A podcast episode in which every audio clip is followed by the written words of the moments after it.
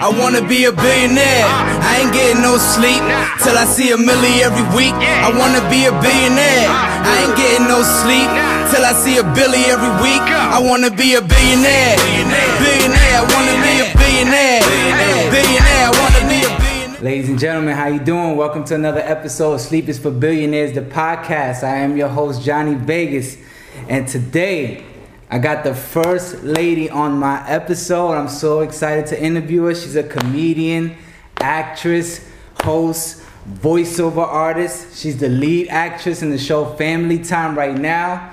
Ladies and gentlemen, Tanjareen Thomas. That's the applause. Hey, thank you for that intro. What's up, everybody? First of all, I love the name of this podcast. I think that's a really dope name. Thank you. I truly Great. appreciate that. Great, great choice. And thanks for having me on. Oh man, it's a pleasure to have you. Thank you for giving me the opportunity to interview. You know, you're the first woman I've interviewed on this show, so Yeah, I noticed that when I was looking at some of the uh, previous ones, but um, I'm glad to be here and to represent. Whoop whoop. yes, yes. And I have a ton of questions for you today. But first and foremost, I want to say congratulations on winning first place at Flappers. Oh, yeah. Was that your first stand up or? Well, I started doing stand up comedy on March 15th of this year. Mm-hmm. Okay. So I had performed probably about seven times, Mm-hmm. and then I had to stop because all through April I was shooting season six of Family Time, Mm-hmm. so I didn't have any time to practice on stage. And then the very next week, I did the competition at Flappers in Burbank. And it's just the first round, but it still feels good for me to be so new at comedy Mm-hmm. and be up against people who've been doing it for a few years and me to take first place that night. So that's pretty good. And now the second round is going to be May 30th on my birthday Oh wow. at Flappers Burbank, and so if I can win on that one, I'll get 500 bucks, and they'll start booking me at Flappers in, in Burbank. So, Wow. fingers crossed. Hey, well, good luck. I'm praying for you, sister. And uh, Thank you. You know, you owe it to yourself to win on your birthday. I know, right? Yeah, yeah, yeah. Like how God had couldn't have set it up any better. When they sent me Exactly. the email, like the next round is May 30th. Let us know if you want to confirm. I was like. Hell yeah! I'm gonna invite all my friends and say this is how I'm celebrating my birthday, and the audience gets a, a choice to um, pick the winner, and then the judges get a choice. Mm-hmm. Right. So if I get the audience choice, that's all I need. Yeah. That's all I need. Happy birthday to me. That's what's up, man. So, um, family time. You know, how'd you get involved with that show? Like, how was that casting process, or did you just get a phone call? Did you even have to audition? How that work?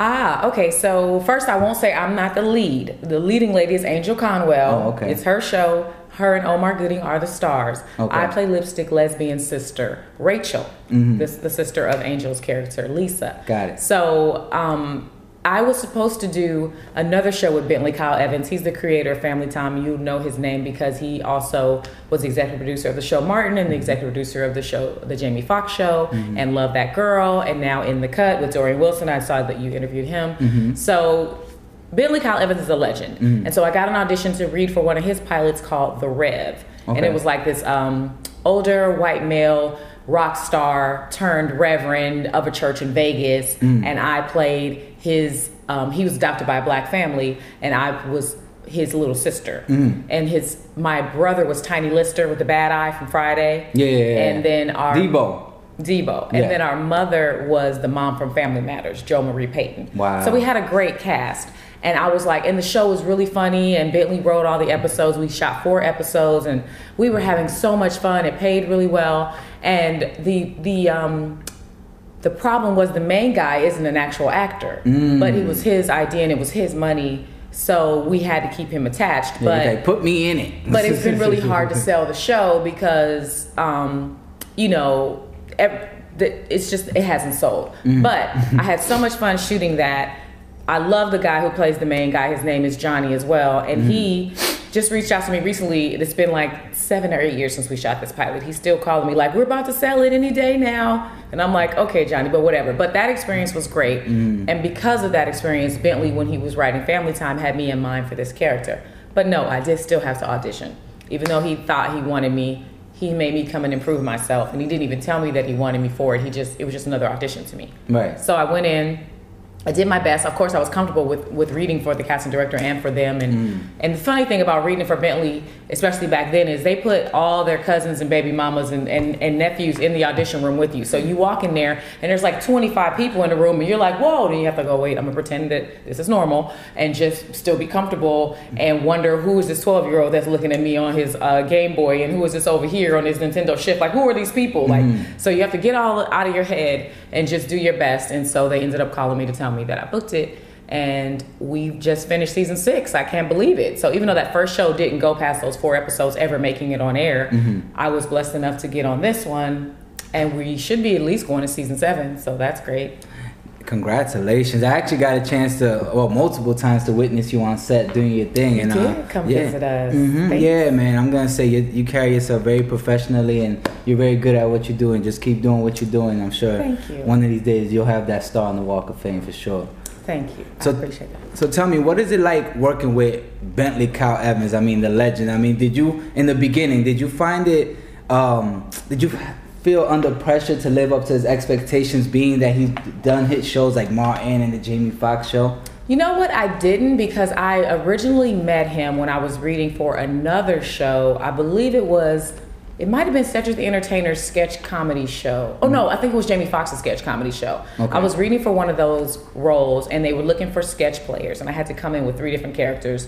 And I'm not really a charactery person, but I wrote some characters the night before and I was like going crazy. One of my characters was the Punani princess. And so she was solving crimes with the power of her vagina. It was hilarious. I was mm-hmm. humping furniture in in the room and I had them cracking up. I mean, I mm. had to like unzip my pants and like really get into it. And it was so much fun. So I didn't book it because they went with names. They put one, Wendy Raquel Robinson on the show and a couple other people that you had seen starring in other series already. And I was really bummed out because I was like, man, I felt like I did a good job.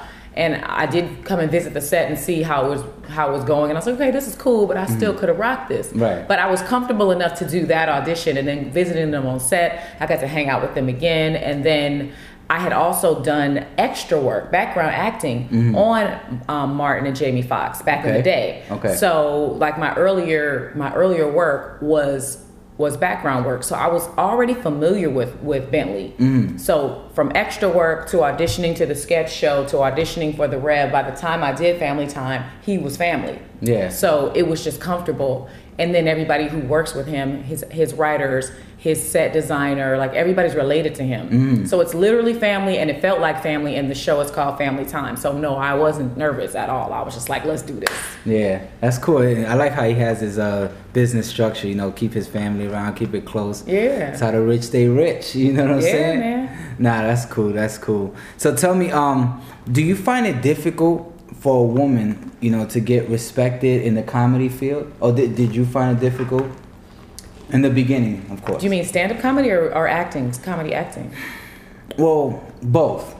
Because I hear that stand-up comedy is really brutal on women. I hear that when you just when you get funny and, and you're ready to go on the road with hmm. with male comedians, you you want to open for them or feature for them. They they kind of tell you, well, you got to do sexual favors if you want me to bring you on the road. There's no way we're gonna be flying around the country and you're gonna be in a hotel room across from mine and not give me none. Like they they go through that. Mm-hmm. Luckily, I'm only two months in and I'm married to a comedian, so I don't think anybody's gonna really try that with me. Also, they know I'm not hungry enough to even take them up on that offer. Like I'm not, I'm not down in the, down on a. I won't say I'm not broke. Like I don't want to call those new girls broke, but I just like they know I don't need it enough for them to be like able to talk to me like that. Mm. I don't put it past men though, because that's what the whole Me Too time is up movement is about. Is that you know a man is going to always try to see if you, you you'll be able to give him some or if he can get away with it. And I think if there weren't women who would eventually say yes to it, that they wouldn't have been able to do this for so many years. Mm. There's always a woman who thinks, well, maybe if I do give him some, I will get an opportunity. Yeah. So it hasn't been that way for me in the stand up world yet. Mm-hmm. But I know that it happens. And I know that it's hard on these women. And I know there's a lot of all female comedy shows and a lot of all female groups, um, support groups, because they need to stand up for each other mm-hmm. because the men don't respect them at all. And mm-hmm. so I'm prepared for it because I've been studying comedy for so long. The sitcom world, the acting world, I have experienced some Me Too moments being um, a comedic actress, even dramatic actress, because that just goes with any industry. men like sex, they like power, and they're going to try you. They're going to tell you that if you do this, you'll get fat. And if you stay around long enough and give them what they want, then maybe you'll get this opportunity. And it's up to you to decide whether you want to take the elevator or the stairs. And I've just been taking the stairs, which is why I've been in so many different projects and I'm still not super, super famous because I didn't take the elevator, and I'm. Some people take the elevator and they still don't get to the floor they need. They, I, I know lots of people who have taken men up on their offers and slept with certain people, and it didn't get them anywhere. So I've always been afraid of like, what are you gonna do? You're gonna have sex with somebody, they, and then they don't give you the opportunity. They promise you, and you're gonna take them to court. Your Honor, he said if I sucked his dick that I was gonna get to be the lead in the movie. Like that doesn't hold up. So Exactly. I just have never been, you know, I don't trust people enough, and I'm not loose enough to go that route. So that's the only thing that I would say is hard about doing um, a, a woman doing comedy is that men kind of dominate and produce things, and they kind of want you to do things for them. But other than that, it's a lot of fun. That's crazy though, man. I mean, whew, I'm actually I was actually had some questions prepared for the for the Me Too movement stuff like that, but I'm glad you brought it up early. It seemed like you know that was a point in your life where you know you had to make those hard decisions. You know what I'm saying? Either take this man on his offer to boost my career if possible, or you know stick to my guns and stick to my integrity and keep going the route that you know I feel comfortable with. And it sounds like you're doing that, and it's working out fine for you. You know, Yeah. so keep that keep that going. You know what I'm saying? Don't let no man try to manipulate you and hold your your dreams like this. Like you want this, exactly, you want like this? a carrot you know? dangling. Yeah. Yeah. exactly. So don't don't do that. But we'll we'll get to that a little later. Let's stick more something a little more happy note. So tell me, uh, you know, at what age did you decide, you know, you wanted to take this career fully? I mean, seriously, you know, whether it was acting or comedy. Um, I decided I was going to be an actress when I was six years old. I did a play in first grade at my school called Hansel and Gretel. I was a gingerbread man, and I had one line. And when I said that line, and I made the whole cafeteria, cafetorium, I'll call it, because remember, we used to eat in the same room where they had all the school productions. So the Right. cafetorium, I made everybody laugh with my one line, and I was like, wow, this is power. Whatever this is that I'm doing, I'm not sure the name of it, but I want to do this for the rest of my life. So I started doing theater after school mm-hmm. in elementary school, and then I started taking acting classes whenever I could, and I just was always gearing my life up to somehow figure out how I could take acting seriously. Mm-hmm. So it wasn't until oh, so then I had to go to college, and mm-hmm. my family was like, "Well, we don't know what's up with this acting thing, but you better get a degree." So I got a degree in TV, film, and production and multimedia management. So that way I could get the degree, get them off my back, but also I could own my own production company and understand all aspects of production. So that was really good. I have a company called Citric Cinema Incorporated, and I've produced a few things, and I'm going to produce some more stuff uh, later on this year. So it was um, a journey that started at age six, but I didn't take it seriously and start acting full time until, gosh, it's probably been 15 years now. It's crazy. It's been a long time. I've been hearing that a lot, like those numbers, like 15, 20 years, 25. Yeah, it's been a while, but it's um it's like I said, I'm taking the stairs, but I'm having fun. I'm enjoying the journey. I've worked with a lot of people. I have a lot of connections, and most of my friends are in the industry. And I wouldn't have it any other way. Like I love the I love the journey. It's really about that for me. Like Brad Pitt, they said he got famous overnight because it only took him two years. So two years is overnight to the industry, but most people take more than ten, about twenty. So you know, I'm right where I am to be on a, a series for six seasons at this point, and to be recurring on another series, uh, Famous in Love, and to be the voice of the egg on the Denny's commercials for like about 25 commercials. Like I'm, I, I like where I am, and I like the process and what I, the lessons that I learned to get here. Right. Well, that's cool. That's cool.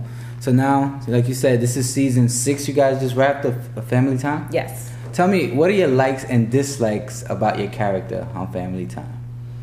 My likes about my character Rachel is mm-hmm. that she gets to make fun of other characters on the show. I go back and forth, kind of like that energy that Pam and Martin had on Martin, where they're always making fun of each other. Me and Omar Gooding's character, we battle it out every episode. And it's so funny us coming up with different names we ad lib things to each other. We catch each other off guard. We make each other laugh and break character. That is so much fun for me. And i do it a little bit with my sister on the show who's played by paula jai Parker. Mm-hmm. she's um, you know her from you ain't gotta lie craig Yeah. on friday. And she also did a recurring spot on ray donovan. Sprung. and and in sprung. She's, she's amazing. She's such a good actress. I Yeah, love playing her sister. So I sometimes make fun of her on the show. So that's my favorite thing.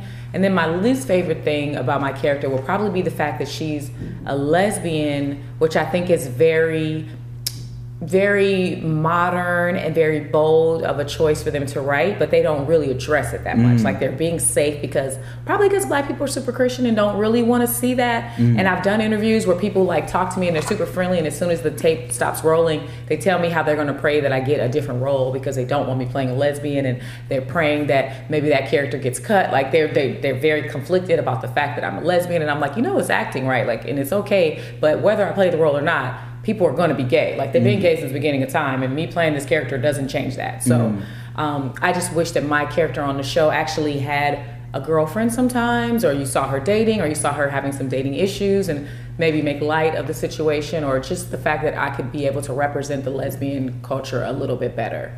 That's what I wish. Okay, so in, in that part, they're just insinuating that you're gay, not necessarily showing it.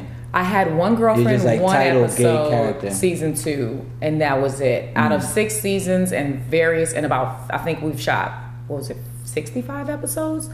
Only one episode had me with a girlfriend, like, and I never really talk about the girls. Like maybe one line every four episodes or five episodes, I might say something like that hints that I'm a lesbian, but it's really, really subtle. I would just like to have some more fun with that because there are people who want to see somebody who looks like themselves on TV. That's and that's how we feel when we see another we see our race on TV or, or our gender on TV. So I think, you know, it would do the the LBGTQ community some justice if I was able to be a little more forward with my lesbianism. But you see a lot of that on TV today, like even in the show Star or you know the guy in Empire. You know, there's a lot of that being you know exploited out there and stuff like that. So, I mean, you know, if, if you feel comfortable doing that type of stuff, you know, then it's all good. You know what I'm saying? I Um, think I think Empire and, and um, those kind of shows rub people the wrong way because there's so much man on man, and a lot of the people in my community that are straight get annoyed by having to see it. But I have to realize that there are people that are gay that want to see it and want to see it normalized. But for some reason, women on women is accepted by gay or straight. Like you can be watching a porn, for example, mm-hmm. which I've had to experience this for years, and in the middle of a straight porn, you'll see women on women or a guy with a few women, and he makes the women do things to each other, mm-hmm. and that's considered straight. But you wouldn't want to see in the middle of a straight porn two guys going at it, because a guy that's a straight guy watching that would get upset. So for some reason, women on women is is more received as straight or gay.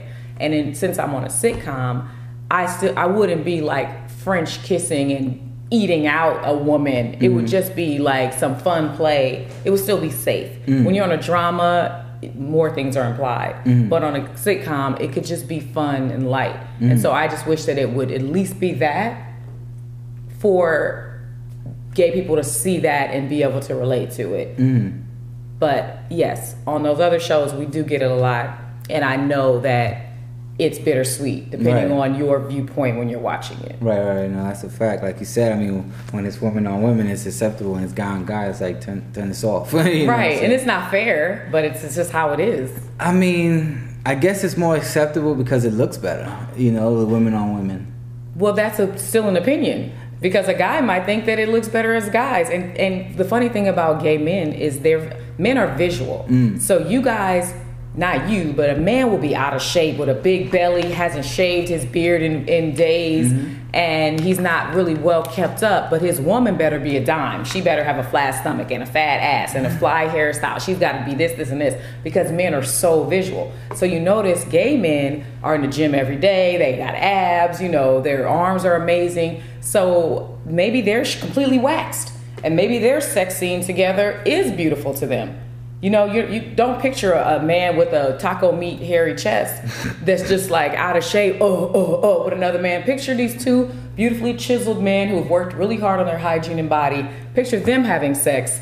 But see, Nah, because you're not Nah, gay. I'm good, I'm but really a gay not. man would want to see that and would feel like, why isn't this being represented? And then Lee Daniels goes, I got you. I'll show you as many gay people as I can. And Shonda Rhimes is like, I got you too. Uh-huh. Because I want to be on a big network and this is mm. what they're telling me I got to do. Mm. So I'm going to keep writing gay characters and I'm going to take the lead and make her gay too. Mm. And I'm going to give her a girlfriend and a boyfriend. Like, it's happening and we are forced to be normal be normalized to seeing it. Like okay no big deal. Mm. Just like i was forced to be normalized to see women on women.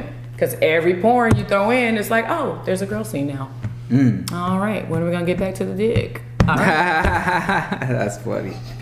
So, tell me, what is it like being married to another comedian? I'm sure you guys like. Do you guys even like joking each other all the time? Like, is Oh it like God. laughter or is it like just we typical? first of all we're both very tough crowds like we Mm. don't laugh at a lot of people out in the world or at movies or at comedy shows it takes a lot to make us laugh for Mm. me i love subtle humor i love dry humor so i like what vince vaughn does on camera or what um, why can't i think of his name J- uh, J- uh, Seinfeld. no the guy who's jason bateman i love jason bateman's comedy I just seen one of his movies last night actually on Netflix. I- i love jason i don't know which one you saw but he's Mm-hmm. It's just called uh, Extract. Okay, I need like to see that one. It's pretty funny. But he's real subtle with his comedy. He'll talk under his breath and say something, and then it'll be a, a throwaway line, and I'll be like, "Ha! Yeah. That was funny."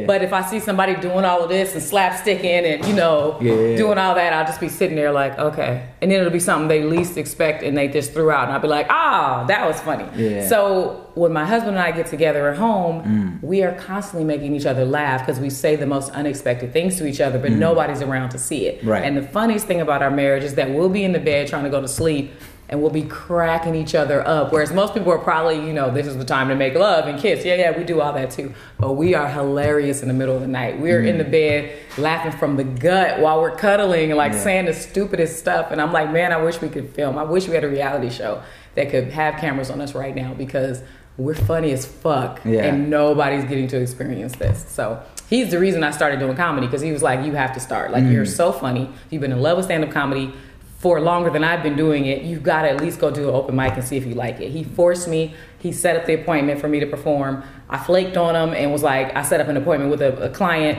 for a gig that I was hosting. I was like, oh, babe, I can't make it. I got an appointment. And he was like, okay, I got you for next week. And I set up another appointment. He set up another appointment for me and he drove me to it. Mm. And I was like, damn. And I went and performed and I was like, oh my God, they're laughing at me and this is so much fun. And he was like, yo, you're really funny. Like, you, mm. you need to keep this up. So it's his fault that I finally am doing this because I've always wanted to, mm. but I never had the courage to actually try it out until he was like, you have to.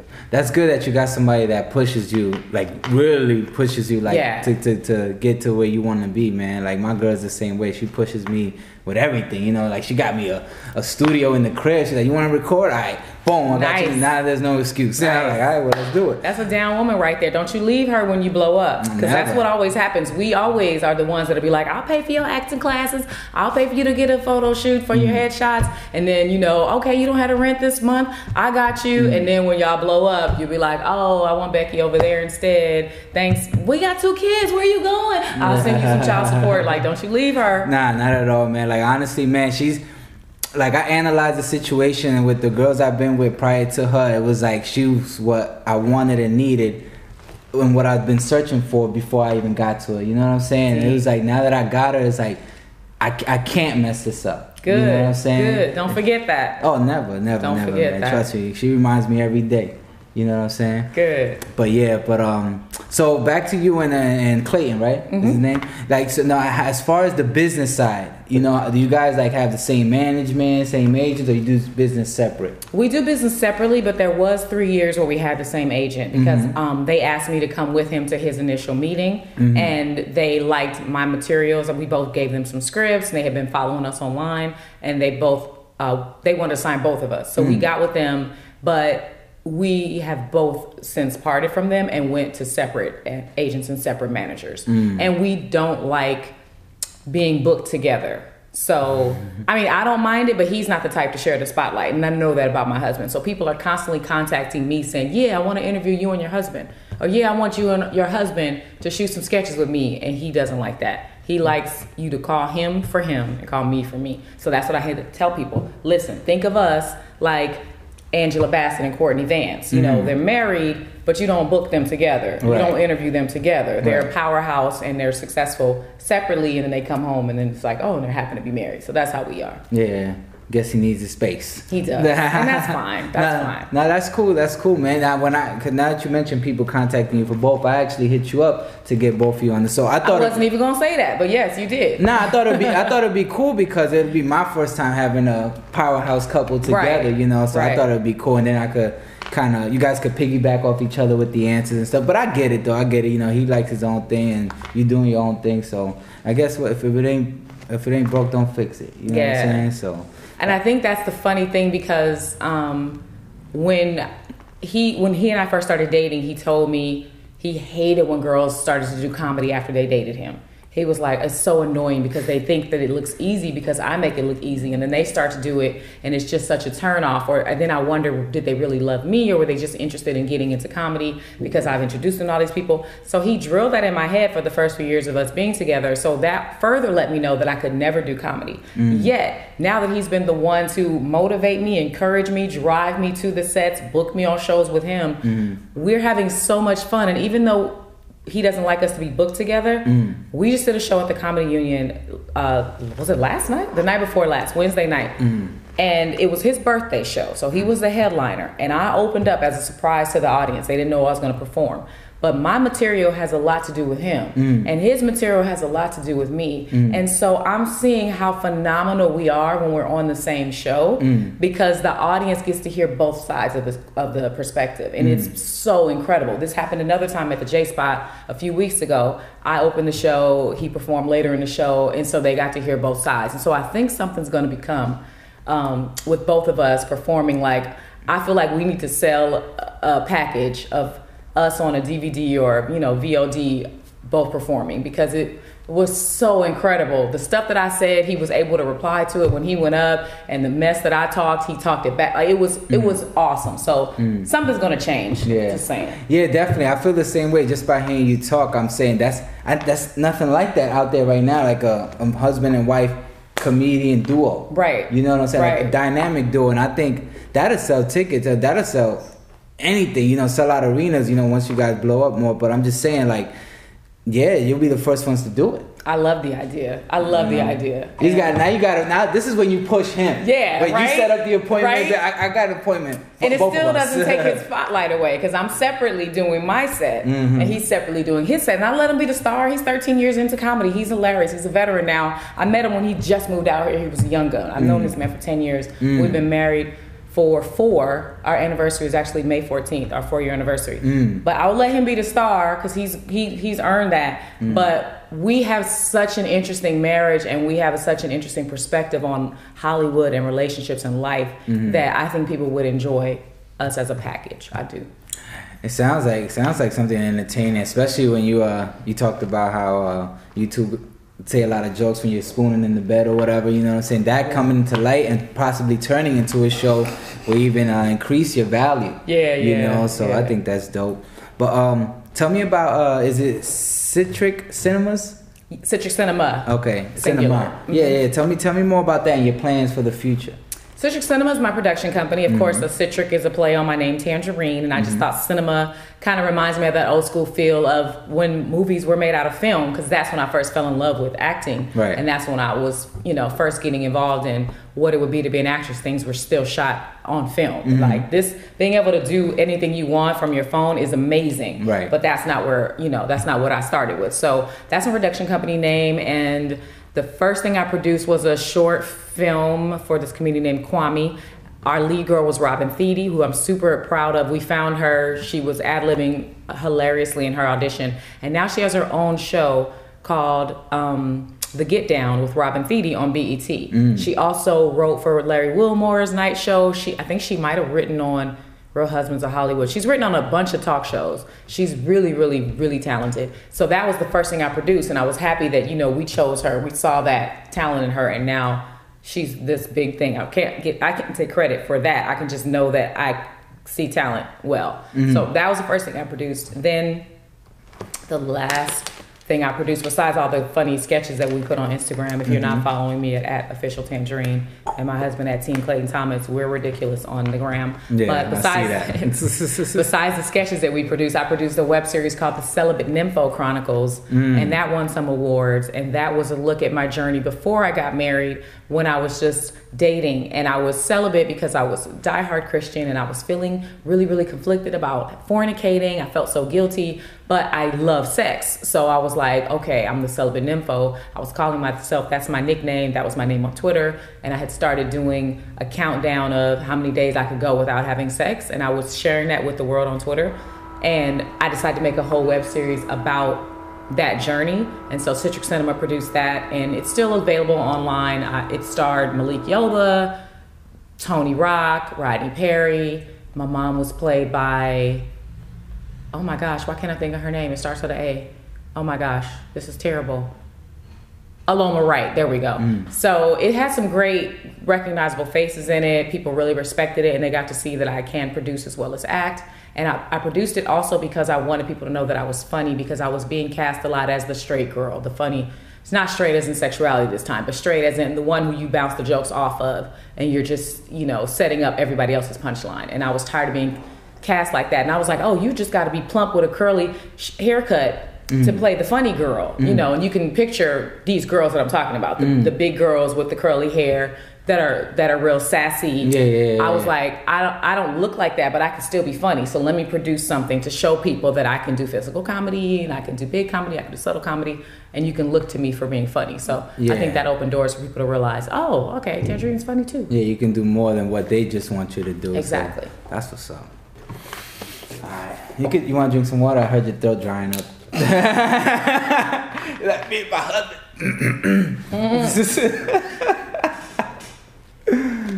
You gotta leave that in. I got you. oh man. All right. So um, Nympho Chronicles. The Celibate Nympho Chronicles. Celibate Nympho, Nympho Chronicles makes it sound like a hoe. It- it Celibate does. Nympho Chronicles is I'm conflicted. Gotcha. Gotcha. Yeah. Trying to balance. It's an I guess. oxymoron of the sexiest kind. So you won some awards. So tell me, how does that part happen? Like, do you submit it to different festivals and then possibly get nominated? Is that how it Yeah, exactly. Whenever Okay. you produce anything, whether it's a web series or a feature film or a short film or even a TV pilot, there's. Festivals all over the country and you find the ones that you think you're right for. Mm-hmm. You pay the entry fee because they usually charge you. Mm-hmm. And sometimes you fly to wherever they're having their festival awards and you see how you did. This one, I just only submitted it to the Los Angeles Web Series Festival because I was like, oh, I'm a, I'm a web series and there's one here locally in LA and I think it was only its first or second year doing it. So I submitted it to there. I think I submitted two episodes and I paid the fee or whatever and I went and attended the festival and I watched a bunch of the projects that were in there and I networked with a lot of people and then I ended up winning uh, best female lead in the comedy. Actually, they, they changed my category to dramedy, which shocked me because they said my first episode was so dramatic. They said my show was dramatic, but I, I was like, it's only the episode because my the leading up to why I became Celibate Nympho, I wanted to put some realness to it. So they decided my whole project was a dramedy. So I got best dramedy lead, best guest star dramedy male. That was um, Tony Rock's part. Best writing, which was very touching to me because that was the first thing I had written. And All by yourself? Good shit. yeah, so that really meant a lot. And I got a fourth award for outstanding series. So I was like, oh my gosh, this means so much. And it's validated me stepping out on faith and just, you know, producing something and writing something on my own. That's cool, man. That's cool.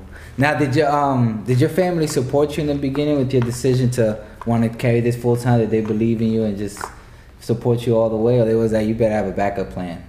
My mom originally wanted me to be a dentist or an interior designer because she thought I always had a flair for, you know, putting things together, fashion wise as well as in the home. And then I think she used to want to be a dentist, so she thought it'd be cool to push that dream onto me. But when I told her I wanted to be an actress, she was like, you know, probably thought it was a phase. And then the first thing that she saw me in, she was like, Well, I don't know if you should take this acting thing seriously. You know, you should probably do something else. And it hurt me mm. because I knew I was good and I knew that other people had responded well to my uh, performance. But my mom was just like, Yeah, you should do something different. To this day, she doesn't remember telling me that which is interesting because I could have taken her words to heart and completely changed the direction of my life and had a nine to five and worked for corporate America and helped somebody else make their dreams come true. Because mm-hmm. that's what you do mm-hmm. when you punch in the clock. That's a fact. You're making somebody else get more uh, success in their dreams. Mm-hmm. But she doesn't remember saying it, which is great. And now she's one of my biggest fans. She comes to my show. She comes to visit me on set when I'm shooting Family Time.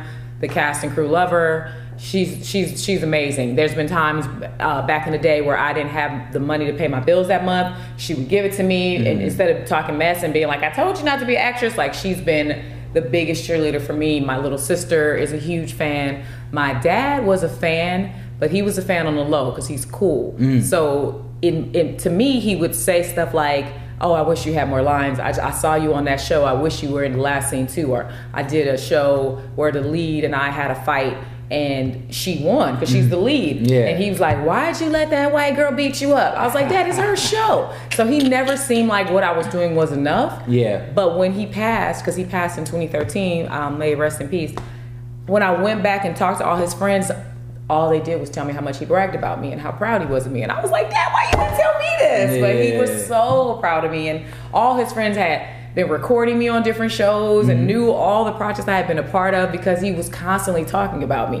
Yeah. But to me, he was just like telling me he wanted more. Yeah. And I never thought that my career was successful enough for him. And then I'm like, oh, he's just being a man, like, yeah. you know, keeping his feelings inside right. and like pushing me. So it's so yes, the, the long answer was that. The short answer is yes, my family now supports me. Yeah. But that's cool though, because like either way, he was pushing you in the direction you ultimately wanted to exactly. go. You know what I'm saying? He was just being a man about it. Like, mm-hmm. yeah, it was cool, but you should have more lines. But that exactly, it, it, I, I feel like he was strategically and um, indirectly trying to push you to keep going till you can get more lines. You yeah. know what I'm saying? Or produce my own content, which I do now. So now I have as many lines as I want. Exactly. Because I can decide if I win a fight scene now. I can decide if I have the last word in the last scene. But mm-hmm. when I'm working for somebody else, I can't.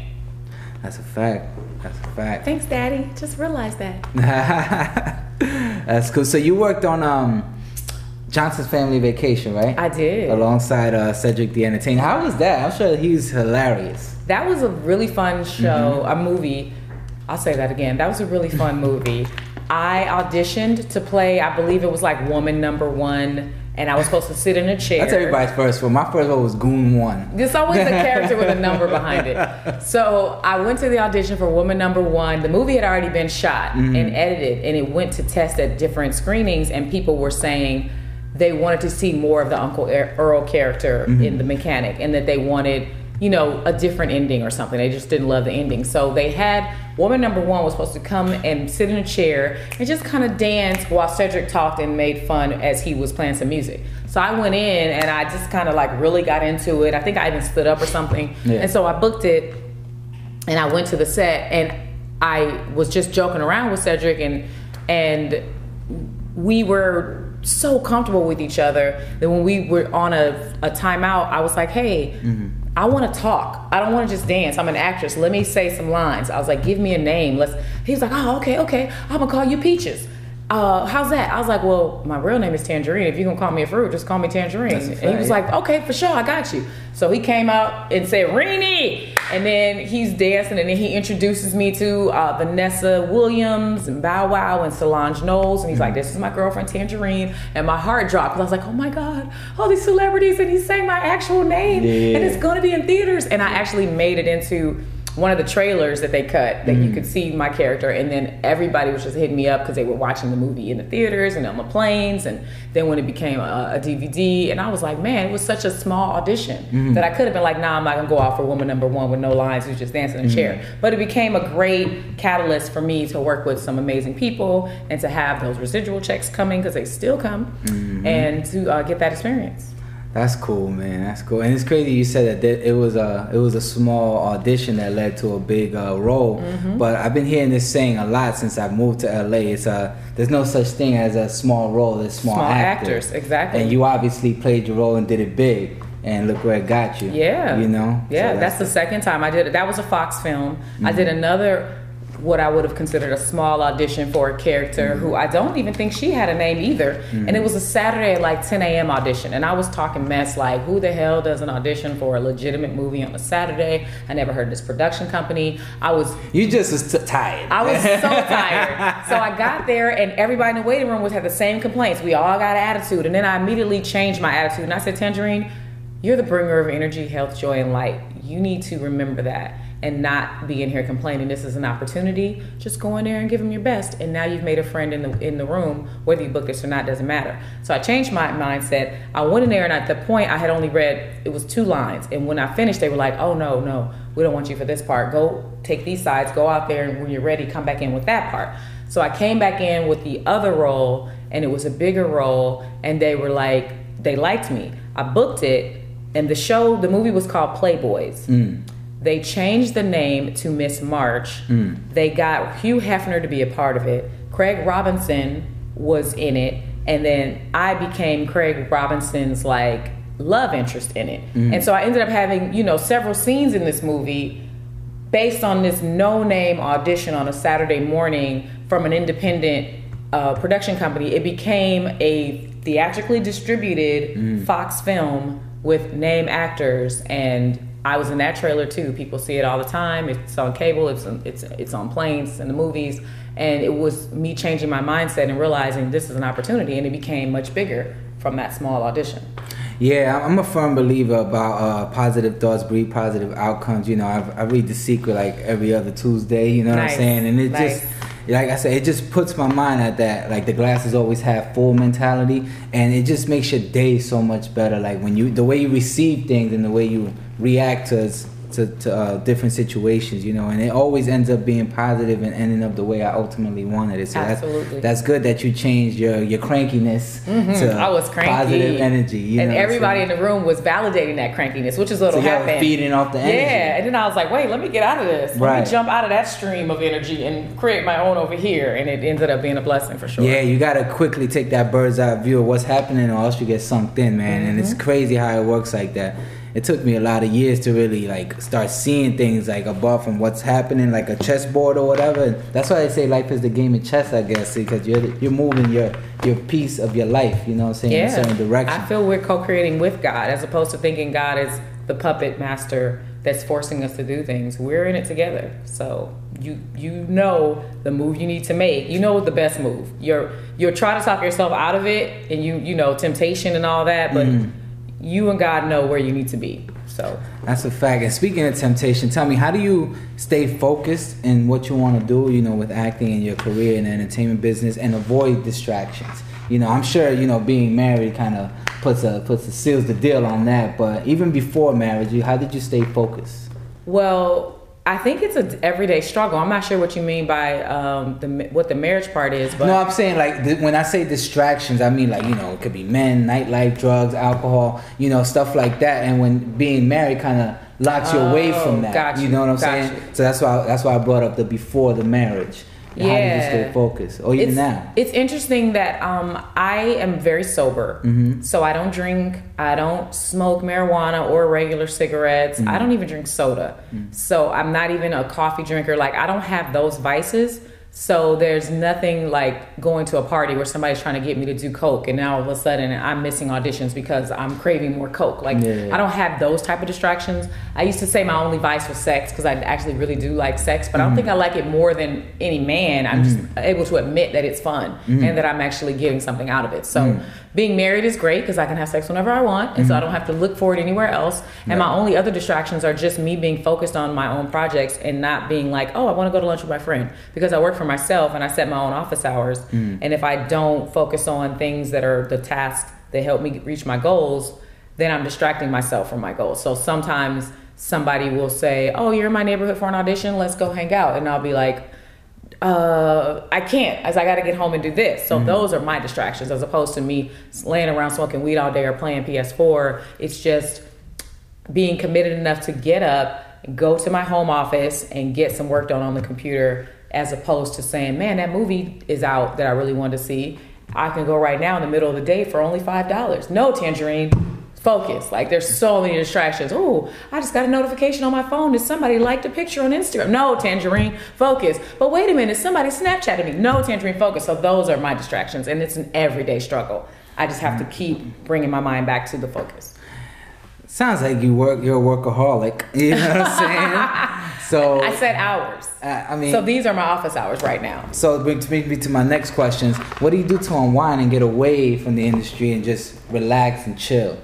I, I uh, veg out at night after my office hours. I binge on shows. My husband and I love watching TV shows together. We just binged the show Barry on HBO. We've I just started watching that. It's pretty cool. we saw the season finale early Mm-hmm. at this event that I took him to for the because I'm a member of the TV Academy, so they're always sending us to events for various shows. And so the one that we went to a few days ago showed us the season finale of Barry. So we knew that was happening, so Mm-hmm. we went and binged the whole first part of the season so we could be ready for the season finale. But so I binge a lot of shows at night. I go to comedy clubs and watch comedy because even though I've started doing comedy, I've always been in love with comedy. Mm-hmm. So that's a release for me. I love going to the movies.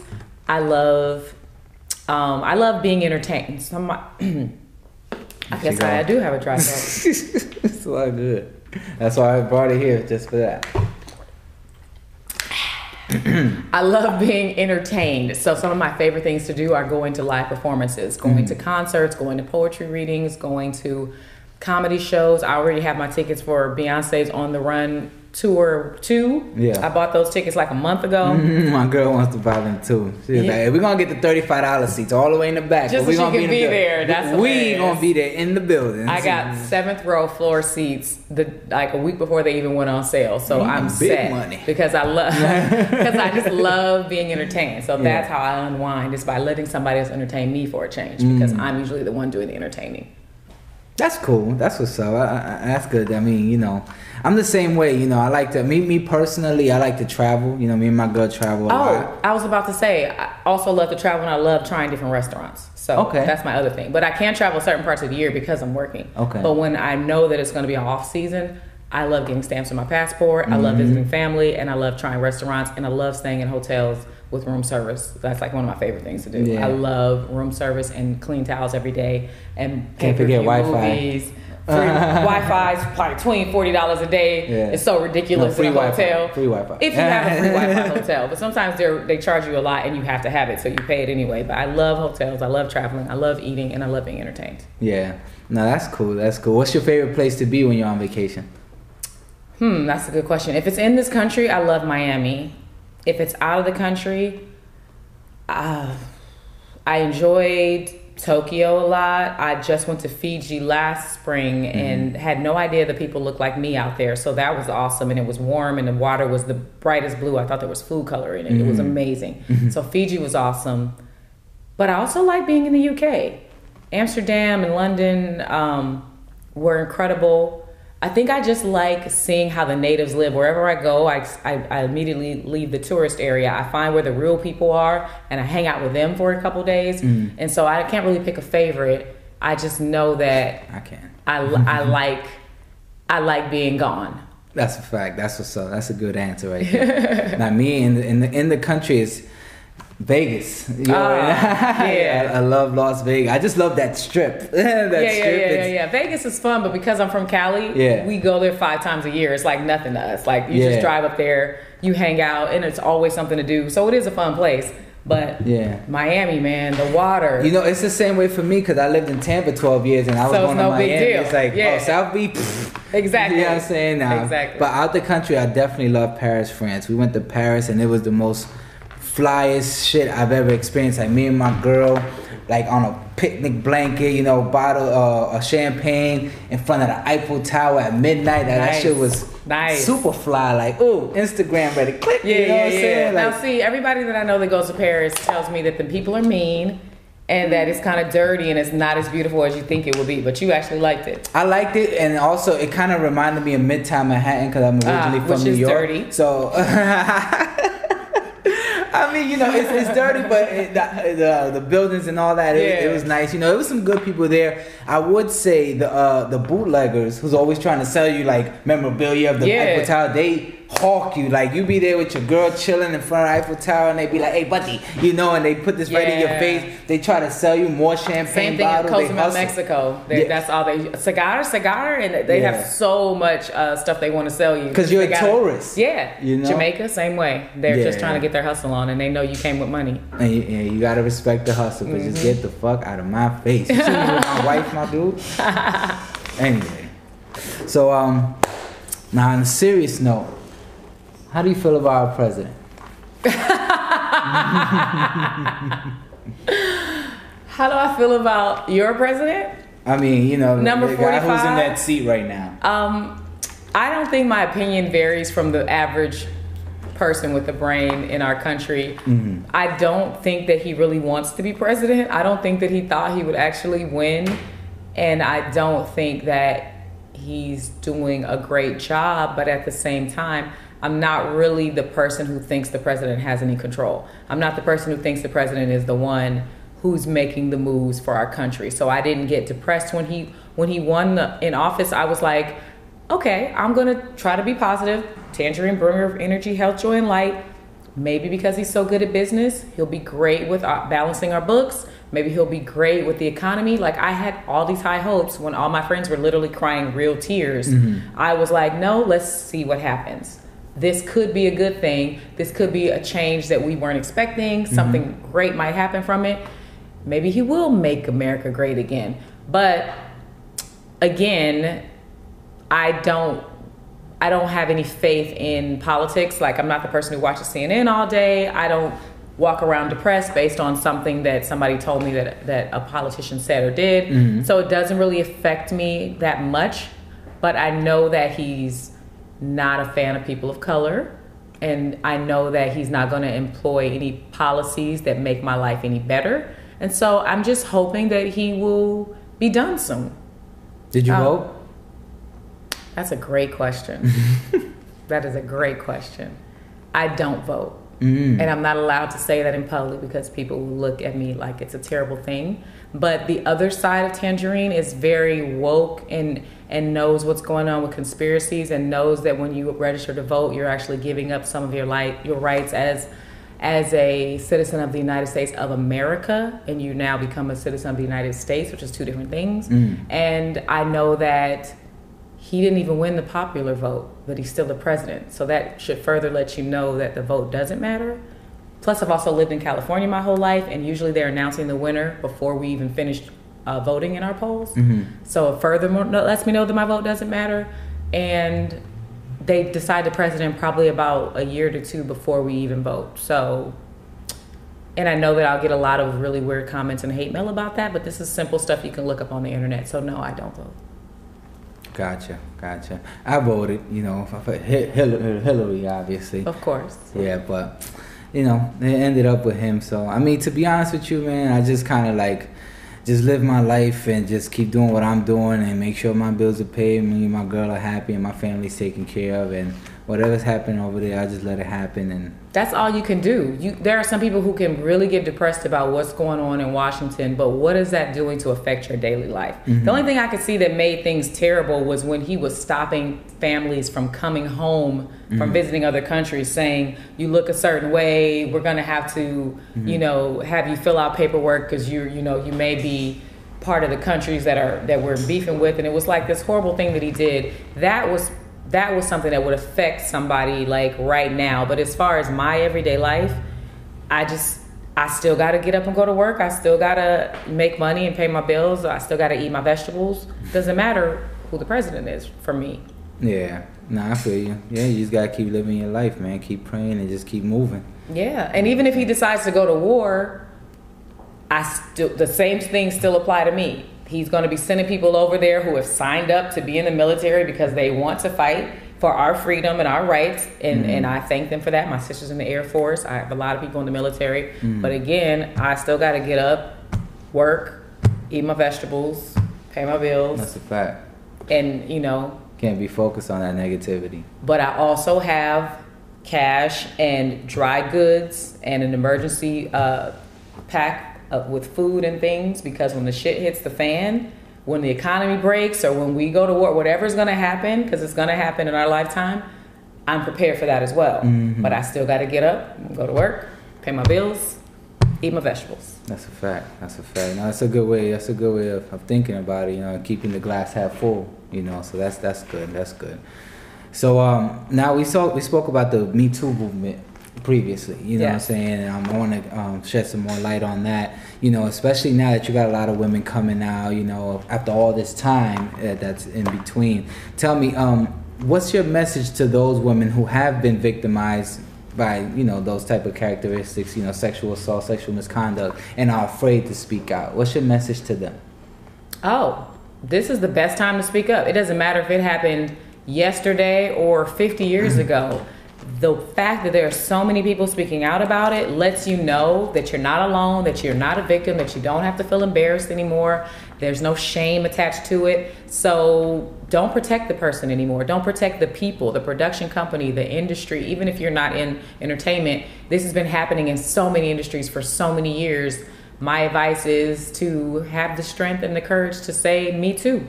And watch how empowered you feel. Watch how many people you help. Watch how many people you inspire to join in. And before you know it, this will be a thing of the past because there'll be more women in positions of power that will be able to prevent this from happening. Because, I mean, there are some women who might have done some Me move- movement to people in a, a subordinate position to them, but let's be honest, most of the stuff is the men. So the more people that we can put in power that don't think with their penis, the more we can uh, get rid of this problem. Mm. no no no it's a fact i feel you you know and so uh but i'm glad you said that most of it is the men now what's your advice to the women who are just lying and coming out and just trying to get a check and exploiting the men and lying and trying to break their careers and stuff like that the men's career so what's your advice or your message to those women Well, the truth always comes to light. What's done in the dark always comes to the light. So if they're lying, it will it will show up. And karma is always present. Universal law happens whether we know it's happening or not. Whatever you mm-hmm. put out into the universe, you get back. Mm-hmm. So if you're lying, if you're doing something mischievous, if you don't have integrity, if you're dishonest, all that stuff comes back. So you really don't have anything to gain. You might get a check for it right now, but at some point you're going to hit rock bottom because of it. Unfortunately, I don't think a lot of people these are lying. I think the ones that are will filter off on their own because they don't have a leg to stand in, stand on, but I from the things that I've read, I don't see a lot of people whose stories I don't believe. And maybe that's because I'm a woman, so everybody's perspective is from their own point of view obviously, but as somebody who's experienced sexual harassment in the industry more uh, more than more than enough. I know that it happens, and so I, I haven't really seen a lot that I feel like people are making up. Mm, okay, okay. So now you say you experienced it yourself. I mean, why haven't you, uh, you know, came out and been like he did this or he did that? Or just doesn't you just want to put that in the past? Well, because I never let anybody actually touch me or do anything to me, so it's not. It's really just. It's been like a conversation or a touch where it's like, okay, that's not really worth it. Like there's some women who were actually penetrated Yeah. But some of them didn't want it to happen, but they let it happen because they felt like they would lose an opportunity mm-hmm. or because they just didn't have the strength to say again, even though they said no, they didn't have the strength to keep saying it or mm-hmm. they were probably embarrassed. But those women, some of them don't even speak up because they feel like, well, I did let him. Like the girl who said something about Russell Simmons, mm-hmm. she didn't fight him off of her. She didn't like there were some things she could have done and she realizes that. But now that she's seeing all the other things that he had done and his, his business partner had done, she's saying, "Oh, by the way, these are the things that he did to me." So it's kind of a fine line. I nobody's That nobody. got dismissed, right? I think it got dismissed. Um, read something like that. Oh, I'm not sure but because he's already stepped down from all his companies and taken his name off of everything. So Mm-hmm. if it's dismissed now, he's still doesn't. He still his name is still not on any of his companies. So Mm. the the uh, consequences are still the same. Mm. But in most cases, like in my life, I've I, I've been raped, but not by somebody in the industry. So Mm. it's like I'm sorry. It's that. nowhere. That's crazy. thanks.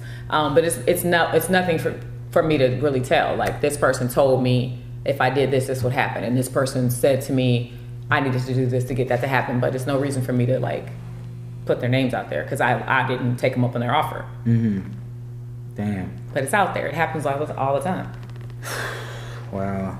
I didn't, I didn't expect for you to say that. I mean, that's crazy. Like I said, I mean, I don't even know what to say. You know, you, had, you left me speechless. I'm sorry, I didn't mean to make you uncomfortable. Nah, it's not It's such old news to me, and it happens so much. Like I was watching on the show Barry. Mm-hmm. There was a sexual harassment thing between an actress and her agent, Mm-hmm. and Clayton, my husband, was watching with me, and he was so shocked that the man. It was just a verbal thing that he said. You know that this is what I want you to do for me, so that you can we can work together as agent and actor. Mm. And Clayton was like, "Oh my god, I can't believe he said that." And then because she refused it, she got a, con- a consequence later. Yeah. And he was so hurt. My husband was. And I was like, babe, I forgot you don't you're not used to seeing stuff like this. Like this is our everyday life as a as an actress in the industry or Yeah. female in any industry. We're constantly being told Right. if you if you do this, you'll get that, and if you don't do this, I'm gonna take this away. Mm. And he was just like, Man, I know I've heard about it, but to see it and to see the consequences when you don't do it, he was like, Man, I was like, Yeah, this is what we deal with. So we're just like, Yeah, okay, this is this is unfortunately which is what we're used to, but hopefully it won't be the norms soon. That sounds like a, uh, you know, not to play on that type of situation, but that sounds like a good, like a movie idea. You know, you should probably try, and it's your real life, so you'll probably have real detailed experience to write down and uh, bring that to light, especially now at this time. Yeah, you know, I'm sure a ton of there's support. there's gonna be other movies about it. Like I would, I would probably bet Harvey Weinstein alone should have a movie about him because he's done. He's been such an industry great for so many years, and Mm-hmm. he's got so many women coming out about him that he could possibly go to prison. Like that's a movie. Yeah, but I'm sure he's focused on other things than making. No, he's not gonna make the movie. Oh, okay. I'm So- saying somebody else is gonna have to make that movie because I would want to watch. Like what? Yeah. And what did he say to get you to do this, or did he force you, or like? There's so many stories. Same thing with Bill Cosby. Like Mm. there's so many stories. Yet the cast members say, "What are you guys talking about?" I, not, uh, wife is like, huh? What? What? Yeah. He never bothered me. so like, we want to see how did that play out because it's mm. obvious that y'all saw them girls going into the rooms with him. You mm. know, you guys did, but you're not gonna shit where you eat. This mm. man has fed you your whole life with these with these residuals from these episodes, so you're not gonna say what you saw, but. And obviously, he wouldn't need to harass you. You're on the set, you're working, you're in a position of power as well. You know you don't need him. But these new girls that just moved out of here from bumfuck Idaho, and they're like, oh, and he's hot. And you say, come to my house for an audition. You're gonna go. Yeah, that's crazy. I wanna see that movie. Speaking of that, you brought up Bill Cosby. Do you think the Me Too movement had uh, influence on his verdict? You know, because he's like 80 years old and he's about to get 30 years in prison. I mean, yeah. I didn't mean to laugh. it's uh it's unfortunate. And of course you don't want to see a brother get pulled down and you don't want him to lose the legacy of all that he's created his entire career. right. The the positive influence that seeing his Mr. Huxtable depiction on TV for years Mm. was such an inspiring thing for little brown people to grow up to be able to see. Right. But it's a lot of women. So whether the Me Too movement started or not, he had his own Me Too movement. There were so many women that came out that I don't know how he would have avoided a verdict. As, as long as they had the, as long as they had one person with enough information, like that's all they needed. So Mhm. I think they go hand in hand. I mean, yes, it helped, but I feel like he's the poster boy for for this whole thing. So it's it's gonna be hard for him to avoid finding being found guilty at some point. Like it's way too many women, and he already had admitted Yeah. to giving people prescriptions on dates. Mhm. Like, what are you doing, Bill? And he'd already admitted to people coming over for, you know, meetings and all. Like, he admitted to too many things. Like, Mhm. he didn't need all these other actors to, to, to and producers to get in trouble. Like, he had enough on his own. Yeah. Oh, I mean, you know, more power to him, man. 80 years old, 30 years, you know, for a sexual crime. I mean, whoo. Oh, man. I, I, I hate to see what his life would be like in there. That would be crazy. And I feel like I don't think if it was just one person that it would have been that many, but because Collectively. collectively they're like well, it's kind of like with OJ he Mhm. got off for killing Nicole and um, the gentleman that she was with that night but then they said we'll get him with this other they gave him a civil suit mm-hmm. and so he owed money for that because he lost there. But then when he came back to, to steal back the merchandise of his that was being sold they were like well now we can stick all this extra time on his sentence because we didn't get him for the murders. Mm-hmm. So let's get him for this. So with bill you know it's okay we know there's 60 women. Mm-hmm. So let's you know give him the sentence that we feel is equal to all these other women that the statute is up and we don't have enough proof for them. But let's add that onto here. Wow. How do you feel about Kanye West? Kanye West is an extremely creative artist. I feel his first three albums were phenomenal. I used to listen to them on repeat without skipping one song. Uh, like everybody says, I miss the old Kanye. Thank you to to Childish Gambino slash Donald Glover for being out to kind of replace what we needed in in the old Kanye. I I feel like if you're a real genius, mm-hmm. you don't need to call yourself a genius. Mm-hmm. Um, which is why you don't hear Childish Gambino calling himself a genius. He's just putting out work that he thinks we would that, that he enjoys, and he mm-hmm. doesn't really care how we feel. Like if you don't know about Childish Gambino, he's been dropping dope mixtapes for the last so many years that my husband and I have been downloading. His music is amazing, and and and, and people didn't even realize it, that it was this good. He wasn't going around saying, "I'm a genius, I'm a genius. You got to get my mixtape." Mm-hmm. So with Kanye, it's like he's always giving himself a pat on the back his clothing line like looked ridiculous like rags and he's like charging super a bunch of money for it and saying you know this is fashion no kanye Nah. you're not gonna shit in a, in a cup and tell me it's dessert like this mm-hmm. isn't fashion so i think that he i don't know some people are talking that he might be mentally ill and if that's true, then we need to be sensitive of that and maybe get him some help because mental illness is a thing and we, it needs to be taken seriously. But I thought that it was kind of smart marketing for him to come out and say that he was a Trump supporter and then he has the song with T.I. Talk, called Ye versus the People. So it's like, oh, that's a great marketing thing. You, you talk about this, you get your name back in the media, then you drop some songs. Mm-hmm. But he dropped another song where he was just making noises and then i was like okay wait now is he crazy? Like i'm so confused. Mm-hmm. So i don't i'm not really sure what to think. I just know that he's so different from the guy that came out with the with the girlfriend that he'd had for years who happened to be my soror she was a delta. He was mm-hmm. bigging her up. And then to go and become a part of the kardashian family who's head by a marketing genius. So mm-hmm. that's why I'm hoping that everything he's doing and everything he's saying is is part of Kris Jenner's marketing geniusness. And I'm hoping that we'll see at the end of the tunnel that oh, he's not crazy. He's got a new album and it's actually amazing. Mm-hmm. And I'm sorry for everything I said about you, Kanye. This is great. Like I'm hoping that's what happens, Okay. but I doubt it. Do you feel he crossed the line with his slavery comments, saying slavery was a choice?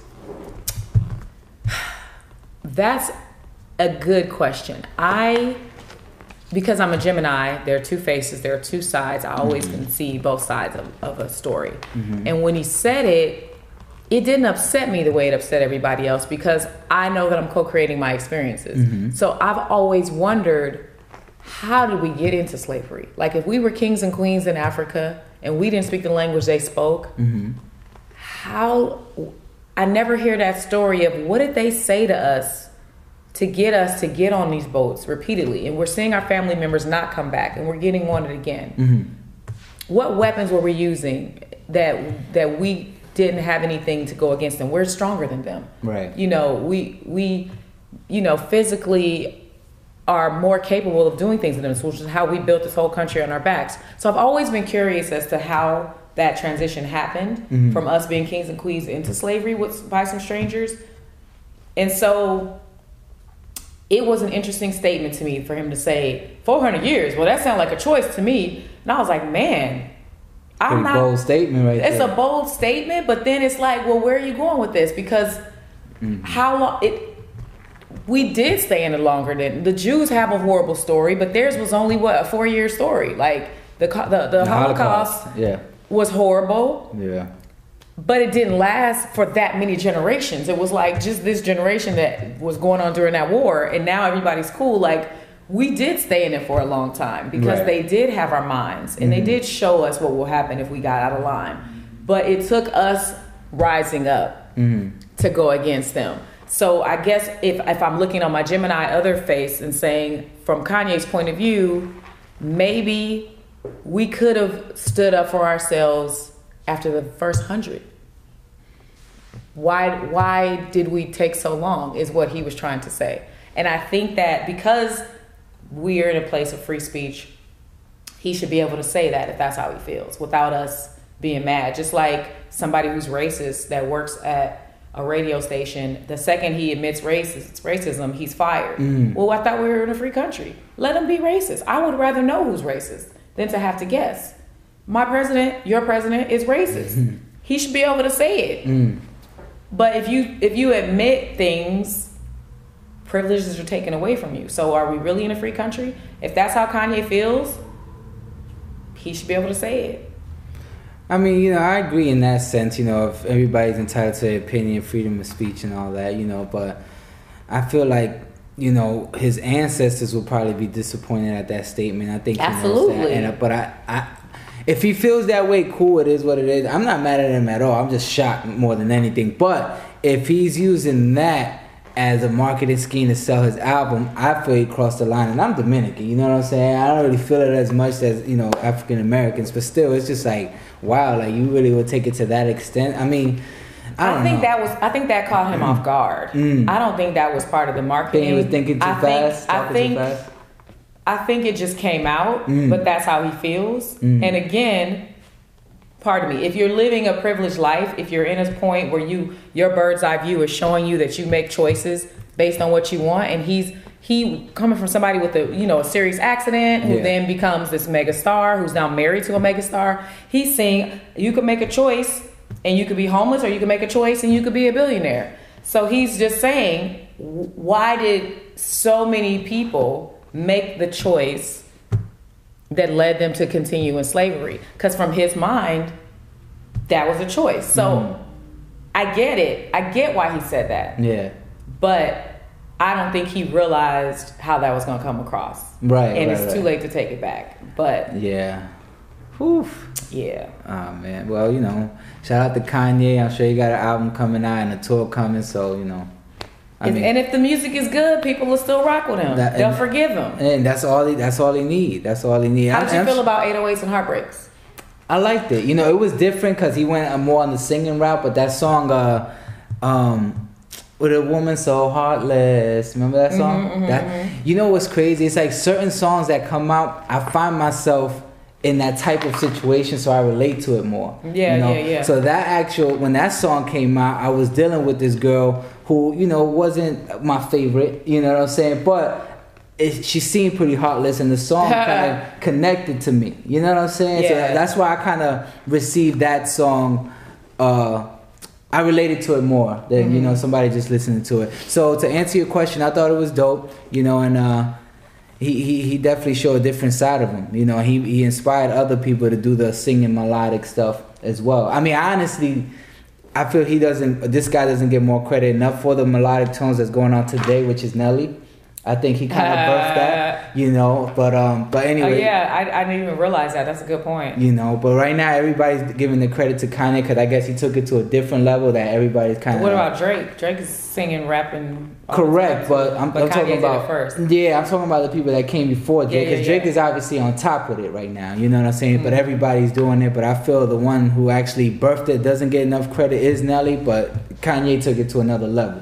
You know, so that's that's that's to answer your question. That's my opinion on that. Well, I think that that album was the first album he did where I didn't love every song, and I was like, "Wait, what happened to Kanye?" There was like two that I really liked, Mhm. but the rest I was just like, "This song, this album is depressing." I used to be in a good mood, ready to go to the gym on the Mhm. other one, but this album I was like, "What's happening to Kanye?" So to Mhm. me, even though there was two or maybe three that I liked on the album, I was skipping a lot of songs, and that Mhm. was the first Kanye album where I was skipping. Yeah. And I feel like ever since then, he hasn't been the same. Yeah. But he also, you know, dealt with some death in his family and different things. But um, I'll ask you, even though it's, you're the one doing the interviewing, why do you suppose that um, slavery lasted so long for Black Americans? I mean, honestly, I feel it was a they were psychologically enslaved. You know, with the uh, the um, tactics that the slave masters were using to keep everybody in line. You know, from from what I read and what I hear, they would do heinous things like they would hang women that were pregnant, beat the baby out of them when the baby come out, stomp it and burn it. You know that to somebody who doesn't know better, you know, to defend themselves or how to have freedom of speech. You see that you're like, I don't want that to happen to me. I'm gonna do what this man says, and or I, I could be next. You know what I'm saying? So I feel like they just had them mentally enslaved until it took, you know, people like Harriet Tubman to kind of step up, and you know all those other people in history that kind of stepped up. So that's that's my answer to you. Yeah, I agree. I agree.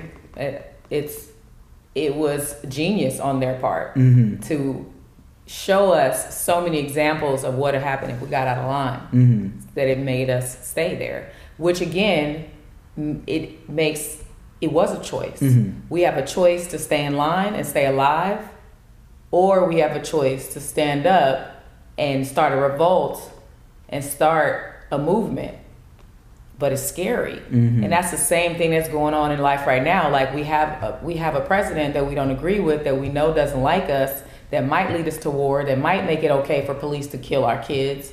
What do we do? Mhm. We have a choice. Do we stay and or do we march when we do women's marches? Do we, you know, we haven't assassinated anybody in so long, and I'm not condoning violence, but Mhm.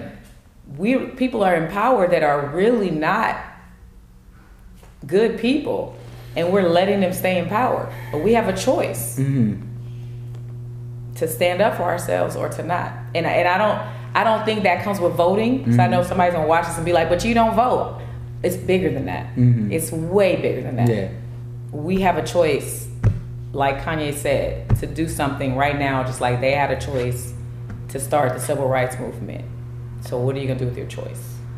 Yeah, I honestly feel like you said it's way bigger than voting. I honestly feel we're not in control of any of that. You know, they Congress kind of picks everything and they, they they know what they're doing up there, and it's like it's so beyond our reach that we can't even fathom the thought. So us as human beings, and you know the I guess middle class or whatever majority, whatever you want to call it, is just focused on what we're doing because we got so much other shit going on that that's just a video on YouTube, we might see a conspiracy about, oh yeah, have a little conversation about, it, but can we really do anything about it? All these marches and all these stuff, it's all good, it's bringing people together, but to the government, it's just like, oh, they're just making a ruckus again. Yeah, they're still give, give them some over there. reparations or something, let them, you know, Yeah. get happy with that, and let's get back to doing what we're gonna do, which is the greater goal that they have. Yeah, the new world order. Yeah, yeah, that's and that's.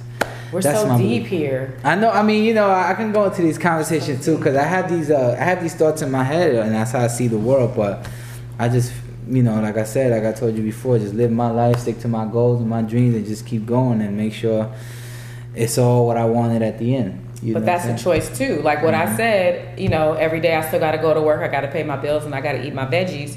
But that could be seen as a choice of being complacent. Mhm. So when the shit hits the fan, I'm gonna fight. Right.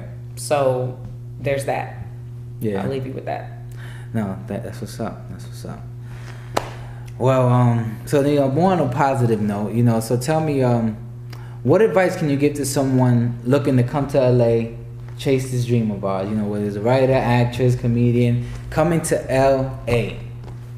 How do they equip themselves for this Shark Tank? You know what I'm saying? My advice to people that want to come to LA to make it happen is stay home. We have enough traffic. I am so sick of leaving my house an hour and a half before I have to be somewhere because all of you motherfuckers have moved out here for a dream. You thought you were the shit in your hometown because it was small and you were the big fish, and you come out here and you get a reality check. Hmm. Stay home. There's a bunch of pretty women out here. There's a bunch of talented actors out here. There's a bunch of rappers and musicians. Why do you need to come out here to add to that? Stay home. but if you hear that and you still want to come, then I would say don't let anybody talk you out of it. If you know it's what you're supposed to be doing, come on out here and be open to learning as much as you can. Take classes, produce your own projects so you can get some experience, learn, find a mentor so that you can follow the right steps and that you're you're not um, bumping your head a lot, but enjoy the journey. Enjoy the journey and be nice to everybody you meet because one day that person who was running the errands on the set will be the executive producer. And if you treated him like shit because you had a, a role on the show, and then you go to an audition, and that person that you treated like shit is now standing behind the casting director deciding who's going to get the job, you're going to look stupid. So I'm the bringer of light, energy, health, joy to everybody, everywhere I go, because you just never know. And you want that reciprocated, you want that reflected back to you. So that's my advice be good, be nice, study the craft, find a mentor, and don't let anybody talk you out of it like I just try to do. Mm-hmm. That's good how you led with an example and then followed up with that. That was really good. So, um, where can the people follow you and um, look up your next projects? Why did I make that noise? Because I'm really just a ghetto girl from Inglewood. you can find me on all the social media sites. If you know how to spell my name, it's not spelled like the fruit. It's spelled T A N J A R E E N, Tanjareen. And I'm on Facebook and Instagram as official Tanjareen. And then on everything else, it's just Tanjareen. So type in Tanjareen and I'm everywhere. Find me. I've got a show on May 30th at Flappers in Burbank. I got a show at Claremont Flappers on Friday, the I think it's the 17th Possibly. or the 18th. And watch me on Famous in Love season one on Hulu and Freeform, mm. and watch me on Family Time season six will be on Bounce in October. Mm. And watch me as the egg on the Denny's commercials. If you go to thegrandslam.com, they all right there organized together for you. And I'm the sassy egg voice. That's it. I don't know where that came from, but I'm sleepy and I'm hungry. Hey, so. it's all good. That was a great, great outro. Best outro I've had thus far in this interview right there. Well, thank you for tuning in, ladies and gentlemen. I'd like to thank my guest Tanjareen Thomas for coming through, blessing me with her presence. Again, I am your host, Jonni Vegaz. This is Sleep is for Billionaires, the podcast, brought to you by Stop the Bank ENT TV. Make sure you stay tuned for more episodes to come. Thanks for having me. Oh, thank you for coming, man. Bye. Blessing me. My stomach was literally growling. So if you ever saw me going like this, y'all, it was me trying to make sure this mic didn't pick up the sound of the growl. Oh wow. At least I got some water. Hey, you're welcome. Mm-hmm. And we out. I wanna be a billionaire. I ain't getting no sleep till I see a milli every week. I wanna be a billionaire. I ain't getting no sleep till I see a billy every week. I wanna be a billionaire. Billionaire. I wanna be a billionaire. Billionaire. I wanna be a billionaire.